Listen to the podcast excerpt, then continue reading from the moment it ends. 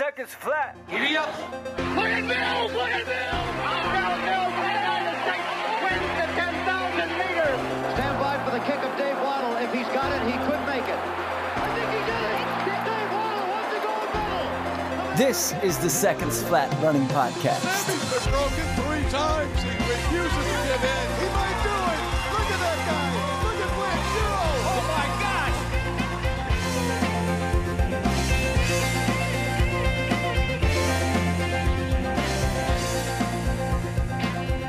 Hello again, friends, and welcome to mile 134 of the Seconds Flat Running Podcast. It is great to be back with you.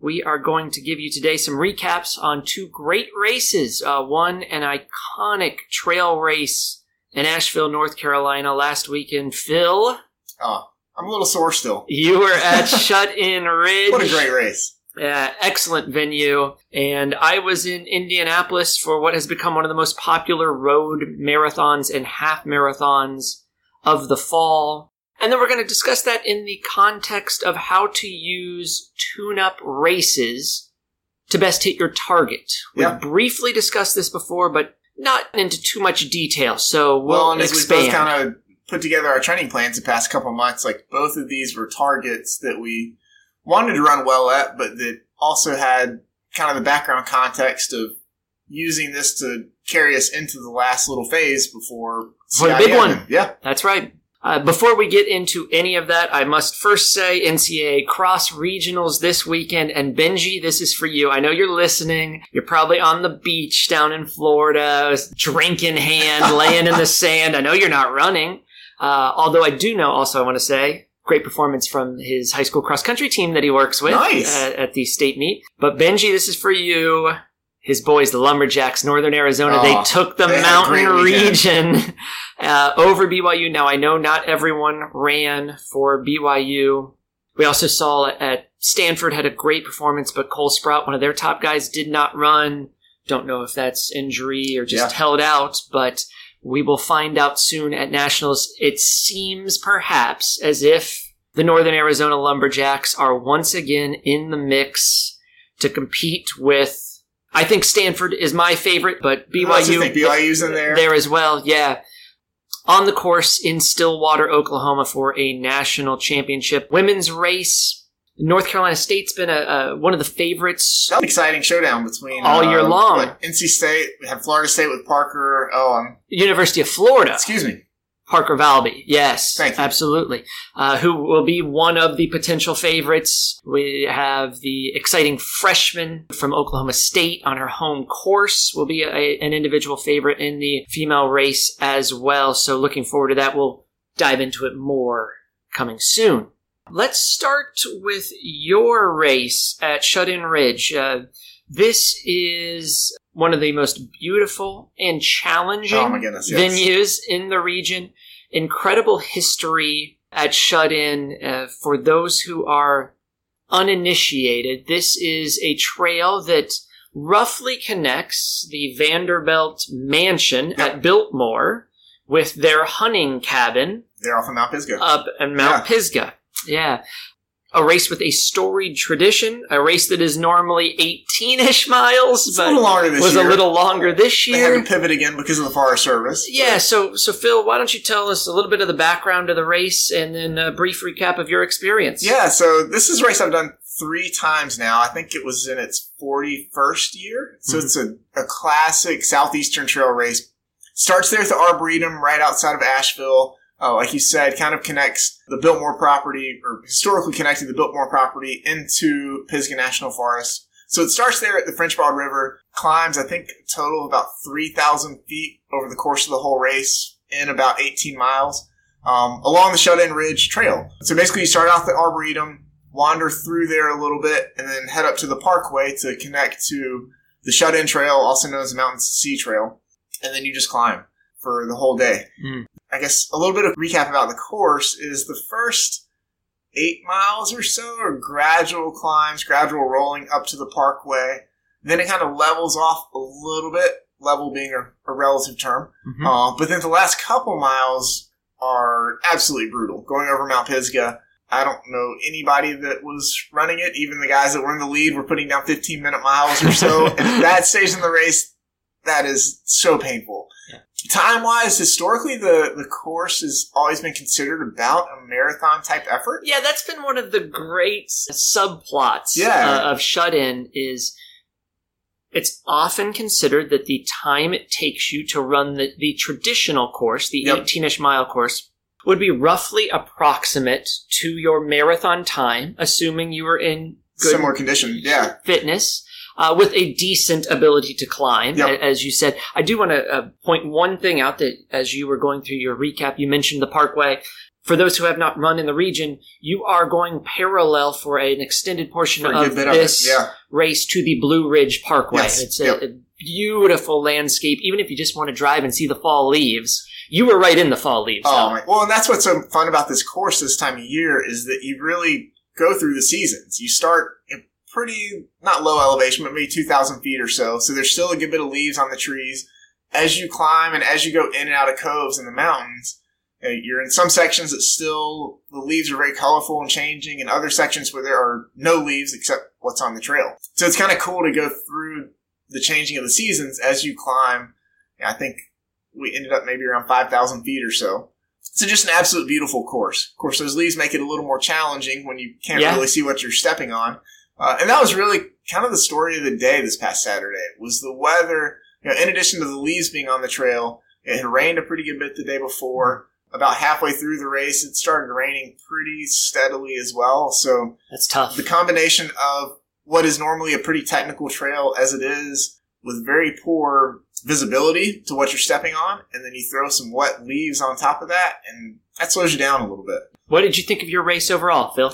uh, i was pleased with it you know going into halfway i was moving well i was moving a little bit faster than i did last year but that second half the footing really just took it out of me Mm. so you, you kind of get in your head after you had a couple slips and a couple Yeah. close calls, and that automatically causes you to slow down, regardless of where your fitness wants you to be moving. And you Um, haven't been working on technical trail stuff Correct. either. I You- hadn't spent a ton of time on trails. yeah, you, you've done some some lighter trails at, Yeah. at Dupont uh, and some longer runs, but nothing this technical right. under so these conditions. I wasn't quite as confident that second half to move as well as or move as quickly as I wanted to. Mhm. Um, so kind of the takeaway was number one, this was a fantastic race. Just the history of it, the story behind it, and the scenery.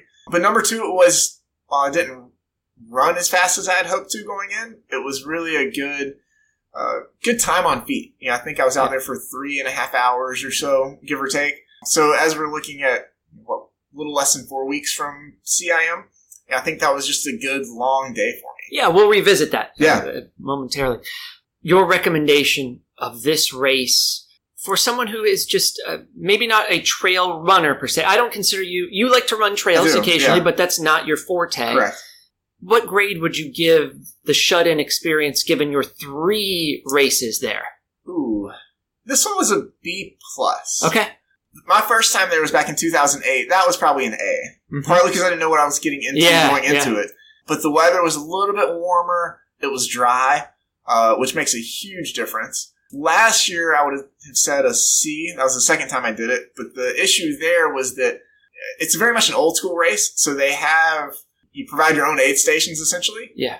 With the parkway kind of paralleling the course, that works pretty well most of the time. So you can have somebody that's with you to you know, have whatever nutrition or fluids that you need. But last year, it was a last minute call of the far, service to close the parkway. hmm So you quickly shifted to from a mindset of okay, I'll have aid every three to five miles to I need to carry everything that I'm going to want for the whole day. Yeah. Uh, so that was a challenge to kind of wrap my head around. Still a fun day and still a great course. So this this year, the weather just added a little bit extra challenge to it.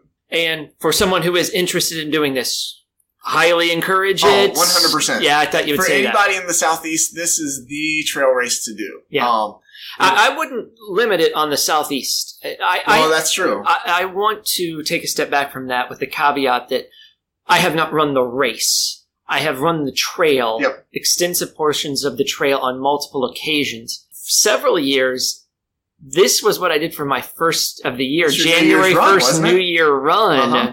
at Shut In Ridge from the Arboretum, parked at Bent Creek, Yep. jogged over from the Ar- Arboretum and up and out the trail for just a couple hours of Yeah. easy running in what is always very cold weather, but beautiful conditions. Yes. So have not run it, but I would travel from out of the region for this race, or at least the experience of running this trail Yep. if you're in the area. And and there is of course a great trail scene in the Oh, Asheville, there's greater Asheville yeah. area. You're right, as far as the level of competition, uh, but also just the quality of, of trail experience at Shut In in particular in the region is second to none. Yes. I, I wouldn't be afraid to get in the car from the deep south or the Atlantic coast or the Midwest and make a trip to, Oh, it's worth a to trip. shut in. Yeah. Yeah. it's it's phenomenal, beautiful. Great, Phil. So we'll come back uh, Okay. here shortly to how this Where sits within the Yeah. framework of your training. I was in Indianapolis uh, for the, I believe, fourth year in a row for the Indy Nice. Monumental Half Marathon and Marathon. This is the first time as a runner for those. The other time just supporting our athletes. Well, and you had some great conditions last Oh weekend. my gosh, it was miserable. it was absolutely miserable. I'll save my performance for Okay. when we talk about using it as a tune-up race and the pivot that I had to make to, to make it a productive weekend. Over the past decade, this has become one of the premier fall races for faster runners from all over the country. It's happened for several reasons. One is historically great conditions. We did not get that at all. Not this Uh, weekend. so, if anything in the past, there's been some years where it was maybe colder than optimal. However, we were well into the mid 60s before the gun. Ooh. The rain started at about 6:45 for a 7 a.m. race. The biggest factor, though, uh, was the wind. Uh, Okay. The, the rain, if anything, when it wasn't heavy, was somewhat welcome, Yeah, just to cool things off. Did But you get? It was steady most of the time, but there were a few miles I remember where it was more intermittent. Yeah. Um, but the wind was the factor. It, it was stiff, stiff winds, 20 plus miles an hour consistently. Ooh. And the final 5K of the race coming down Meridian Street is a straight line south, and the winds were out of the south into your face. Straight on. I, I made to a comment to a friend that it was like a drone strike on the north side of Indianapolis. The shrapnel every I mean, there were just like trash and bags Oh, flying. Uh-huh. everywhere and and people are just falling apart at this point. With that said, we must pause and give an incredible amount of respect to one of our athletes, Brian, who ran the marathon and put up a massive PR. Nice. Brian, I have been telling everyone that you cheated. Check his Strava. because it, it was a day where his fitness was well ahead of where it had been previously, and he had stayed healthy and consistent. That's been a big issue for Brian. But he just had a mentality when he, uh, in his email to me afterward, you know, he described just the toughness he wanted to show. And he's realizing that this is a guy who's a doctor, who's got a family. There's another kid on the way. Oh, he man. doesn't know when the next chance at a good training block is be going to be. I have to make the most out of this day, and just whatever happens, happens. He had a really strong, wise approach to the race. Uh, I know the last 5K, the wheels were falling off, uh, just given the conditions into that wind. But it just makes me think of what he could have done Yeah. uh, on a perfect day. But he had a, a huge PR. So great work to, to Brian.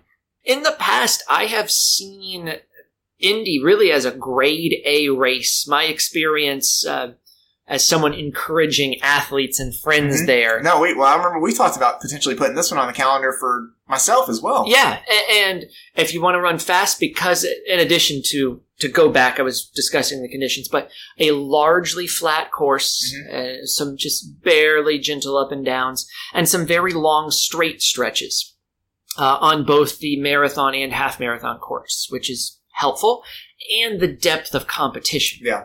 Which only keeps improving. However, at the top end this year, we did not see the number of Olympic standards, or excuse me, Olympic trials standards, those qualifying marks we have in previous years. Do you think that's because of the weather? Yes, I think that's uh, the by far the most Yeah. significant factor in holding that back. Just to see at the top end, I would guess in the half marathon. I can't speak to the conditions everywhere on the marathon. five to eight seconds per mile slow.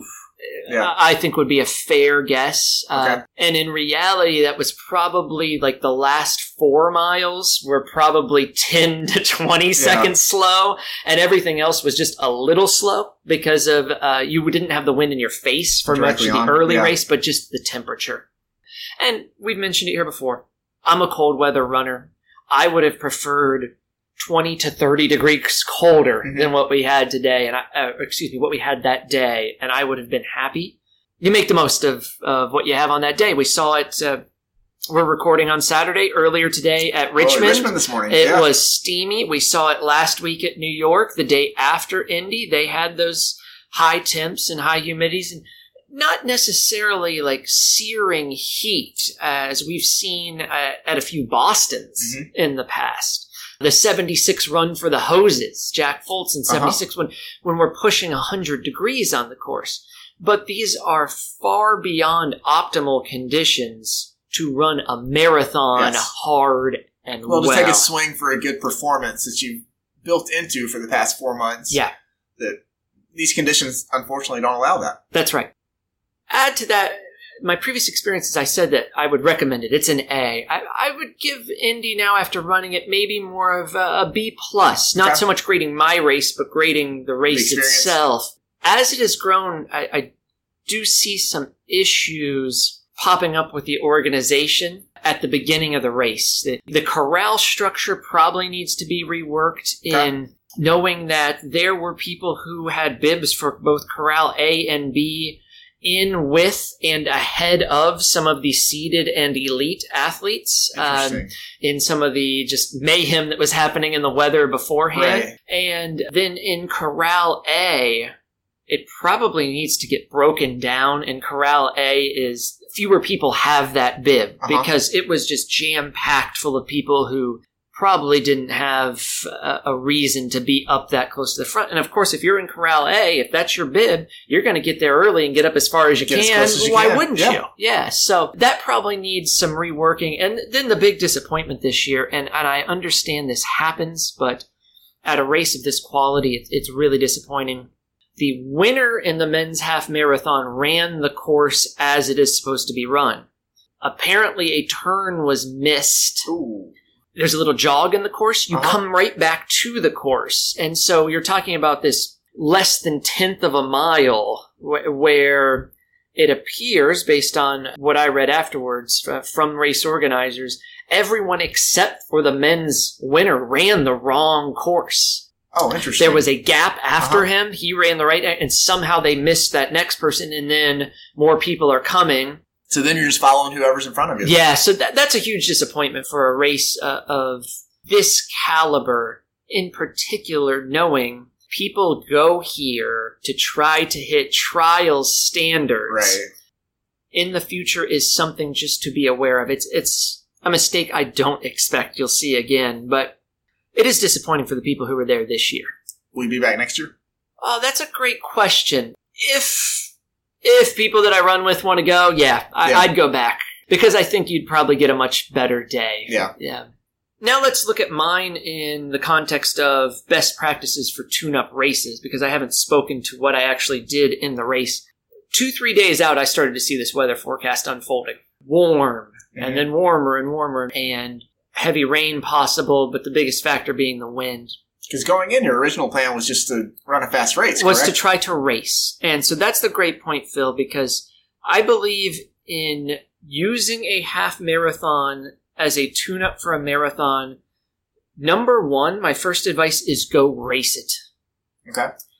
I would set it somewhere between three and eight weeks out. Okay. Three to me, for myself, is a little too close. That's pretty close. I wouldn't do it myself, but I've seen people do that successfully. But four, maybe five, six to eight weeks out is probably a good sweet spot that you can okay. fit one. And this was four weeks out for me. But I had the luxury of knowing, yeah, I'd like to run well here, but I had a good half marathon earlier in the year, and this is not the target. Let's Right. pivot out of it a little bit. Your main goal is still the marathon for three, four weeks away. Four weeks away, now three, but Yeah. at the time four. So I decided a couple days before that assuming those conditions existed, I wanted to mentally be in a space where if we get there and the weather's great, I need to go for it. Yeah. But assuming those conditions exist, I'm going to use this as a marathon pace tempo Okay. effort. That is not my favorite use of tune up racing in a half marathon. If it can work and it is a great place to have that experience of knowing the efficiency that you need to work with in a that- marathon. that's my question. Like, what do you with going in with that target versus going in with the mindset of racing? What are you trying to learn? Setting it on marathon pace. Yeah, number one, hard workout. I'll be honest, Phil, I don't know that I have ever done a workout of 13.1 miles at marathon pace Yeah. In preparation for a marathon in a single block. You know, I, I break it into pieces. And I don't think you need to do that to be Right. successful. It, it it's not an indicator, but it allows me to work at that pace in a hard effort under racing conditions where mm-hmm. I practice everything. And that's the biggest thing for me. It, becomes a dress rehearsal now Well, when I do this you know- marathon pace tempo. then you know what it feels like when you have the excitement of the race around you as well. That's right. I have the night before, I get my meal with friends. We all went out. We did kind of what we'll do bedtime, wake up call, yeah. short shakeout in the morning, warm up. That whole thing looked like it'll look on marathon day. And I took a gel at a point in the half marathon that would be my first gel in the marathon. Mhm. I'm able to practice handoffs at the drink stations, and I'm able to work pace with all these people around me. One of the great things about those corrals being a bit overwhelmed was it allowed me to work on just staying patient and don't fight with this Not trying to crowd. swim your way through the crowd. So my first two miles actually probably combined ended up 30 or more seconds slow. Oh, interesting. And then I worked a few seconds faster than marathon pace. And if you add in the weather conditions, mm-hmm. I probably ran an effort that was maybe five to 10 seconds faster than marathon effort over the course of a half marathon distance. Okay. Then the next big piece is I'm able to come out of this and recover a little more quickly than if I had tried to run really, really hard all out on that day. Yeah. And you have to be aware of your body. And I have to think about what my normal training looks like. Your age is a factor. How you respond to different weather conditions is a factor. For me, it allowed me to set up a stretch that ended today, a week later, of probably the most difficult eight days it would be of my training, Nice. where I did a marathon based tempo. On my watch, I ended up with 13.2 miles, so I don't know what difference the course inaccuracy made. Right. And you're downtown, so you know the GPS is going to be off with the buildings anyway, but close enough. Then I came back with the longest run of this cycle, with two and a half hours, which I've done a few times this cycle, but on distance it was slightly farther than previous. I just Okay. ran a little bit faster, closing at marathon effort. And then this morning did 12 miles, uh, a warm up, excuse me, plus 12 miles of alternations, where every half mile I changed pace. Yeah, you're kind of above pace and then below pace. Yeah, cycling back using and forth. goal marathon pace, just that riding that wave of a little faster, then a little slower, back and forth for 12 miles. Yeah. I don't know that I could have gotten that week in also, which would have been okay if I had run that half marathon as a race. I know I couldn't have done it using that half marathon as a race under those conditions. Yeah. Recovery would have taken more. a lot longer. You alluded, Phil, to yours being more of a time on feet. You see it just as like the biggest long run of the cycle? I think so. And really, I think that was what I needed from a training perspective. I agree. That the, you know, I'm very comfortable kind of going up to two hours, doing some workouts along in that, you know, I'm comfortable with where my goal paces and kind of working the different paces of workouts that I've done. But just that amount of time moving and on my feet was really a, a good stressor for me. Mhm. Um, and to the degree as well, with it being a trail race, with it being mostly uphill, and with it being technical, you know, I was, you know, I told you before the show, I went out Monday and ran. The race was on Saturday. I, I took Sunday off. Went out Monday and ran just an easy shakeout. Went out Tuesday, ran six miles or so. Felt good, was tired, but not necessarily beat up. So just from a, a fatigue perspective, I think it was a very good stimulus. But from a like, mechanical stress perspective, it wasn't a huge thing to necessarily come back from. That's key. I Mhm. very much like that point, Phil, because you were four weeks out from your biggest race. Right. Uh, and so that's another important point for the listener to be aware of. Well, and the other thing that, that I really worked on with this was the nutrition aspect of it. Yeah, In terms right. of taking gels at the same, eh, not necessarily distances, but at the same time frames that I'm looking at for the marathon to make sure that I can handle that, but also to, to practice that. So I think it was a good, a good training effort. Time is the indicator to use for Yeah. uh, fuel consumption on any race distance uh, or terrain. Right. They're not going to be even necessarily mileage markers, particularly for those of us who do not have access to, say, a drink table or Yep. bottle handoff every 5K of a big race. Most runners don't have that.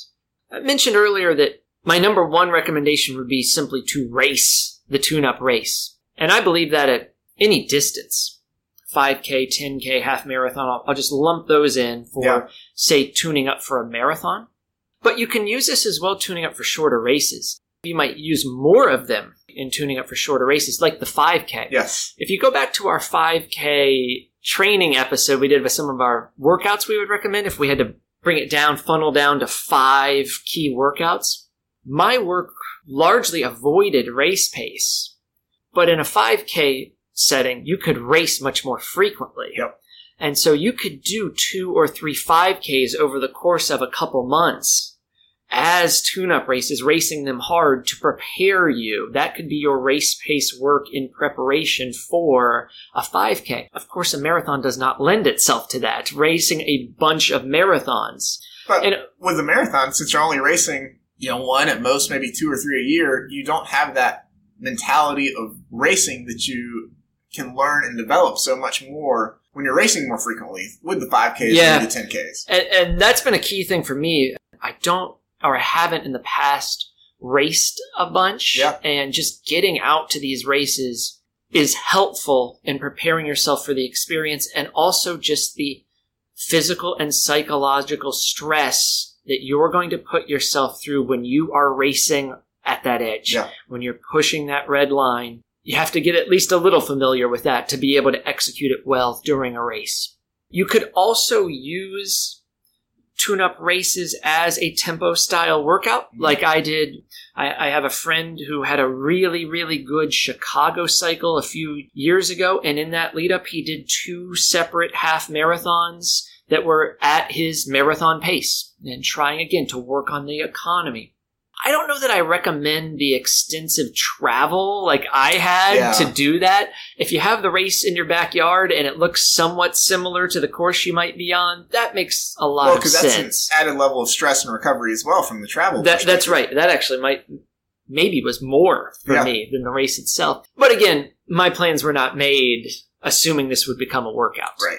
But you could do that in 5Ks as well. You know, some people struggle with the mental focus in a threshold run, like your beloved 20 minute tempo run that you like to do. And let's say we're doing that truly a, a threshold effort somewhere around 15K at a half marathon pace. Jumping in a local 5K, if it's relatively cheap, Yeah. could be a great place to try to execute the 5K threshold run.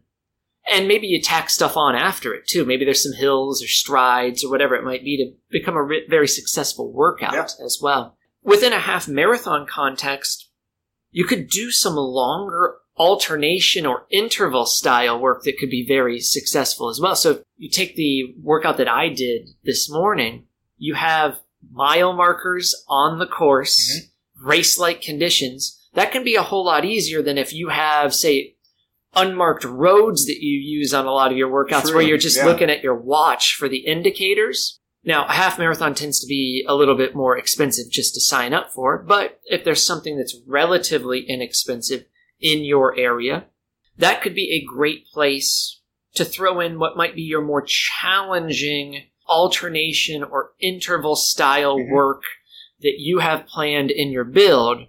As an example, several weeks ago, uh, I did a, a five by two mile effort Right. with half mile floats in between each. Well, that gets you to 12 miles, and then you have options for what you do for that last 1.1. Do you start to cool down? Do you do another interval at that same pace? Or do you work on trying to close a little bit harder? So, plenty of good options uh, present themselves. A key point you don't have to do any racing before your big race. Do this if you want to do it. Yes. Find joy in it. Some of the best in the world do this. Others never do. The fastest marathoner in human history never does tune-up races. So it's not a must do, but not a have to. Right. He has a ton of experience racing at a lot of different distances over the course of a career. But as you mentioned, Phil, exposing yourself to what it feels like to race can have value. But maybe that's just in a totally different cycle. You know, maybe you do a 5K or 10K cycle before you're your marathon frequently before specific. marathon build or something. Yeah, exactly. And then you just focus in on eight or 10 weeks where you're really focused because for a lot of folks, mentally, that's about all they really want to handle before Yeah. they start to burn out. You don't want to be in this huge constant training cycle. And so maybe in that window you don't tune up, but you had raced a decent amount before at other distances. You don't have to do it. Do it because you want to do it, because you get to do it. Well, let me ask you this, kind of bringing bringing that point up from a like benchmarking perspective. Mhm. Is there any value to using a race to help target potential goal pace or what Yeah. you might be looking to target for a marathon? You and I have disagreed on this a bit in the past in that you like use more of benchmark workouts. Right. I understand them. They have value, but I don't put as much value on them as you might. Right. I prefer racing as the indicator. Racing is the benchmark that you can use. The trouble here, though, is marathoning is almost a different sport. Your 5K time tells me a lot about what you can do in a 10K. Right. Your half marathon time tells me something about what you can do in a marathon. It gives me a good idea of a ceiling, Okay. and it probably tells me a bit of a range. But it doesn't tell me how your body's going to react at 20 and 22 Yeah, and 24 fair. miles if you haven't been there before. In using it as a benchmark, in using a half marathon as a benchmark for a marathon, be aware of how you execute and how Mhm. you pace. And in all these races, we've been talking about conditions, weather, heat, wind certainly were factors. But even on a, uh, an optimal day, if you put it into a calculator, we've said here before that the Tinman running calculator is quite good. Yeah. Runfastcoach.com, that calculator, I find to be one of the more accurate. If you put in the half marathon that you just ran, and it's going to spit out a marathon prediction, assuming you're fully trained for That the assumes you've done marathon. work. yeah. I still wouldn't be going out at that pace that it predicts I could run. I would be more conservative if if I'm good way to look using it as yeah. an indicator based on an earlier, shorter race. Okay. Any other thoughts or questions on I think that covers it. tune-up racing? Uh, just some basics. I know we are now at peak race time for most folks, How you feeling? I feel pretty good. Yeah. Yeah, I- I'm excited. I have been just a little bit dinged up in like the kind of classic soreness and that kind of stuff. You should feel that way at this point. I in the think cycle. so. I, I'm not as fresh as I was a couple weeks ago, but I also do think I've I've maybe hit that valley and started to come back. I feel Nice. better than I did maybe a week and a half ago. I know you've been sick, Yeah. so that's a factor that we all face along the way. The key is in in both these instances, whether it's sickness or just the amount of mileage on your legs that we all go through in a marathon training cycle, don't dig yourself into a huge fatigue hole by trying to overdo it when you don't feel well. Yeah. You have to get yourself to the start line first before you can attack the finish line. All right, that will do it for mile 134 of the Seconds Flat Running Podcast. We will see you next time on mile 135. Coming up soon, we will do uh, in depth course strategy for CIM since we are both going there and it's a very popular race. That is this year the U.S. Championship. So we'll also get a preview of the field as well. So that will be coming soon uh, to give you some tips as you attack the course if you are headed out for the 26.2 miles from Folsom to Sacramento the first weekend in December. Look at the glimmer in your eyes. Oh, Phil is ready to roll. Uh, so look forward to sharing that with you, catching you up on NCAA Cross. Everybody have a wonderful week. Enjoy your training. We will talk to you soon.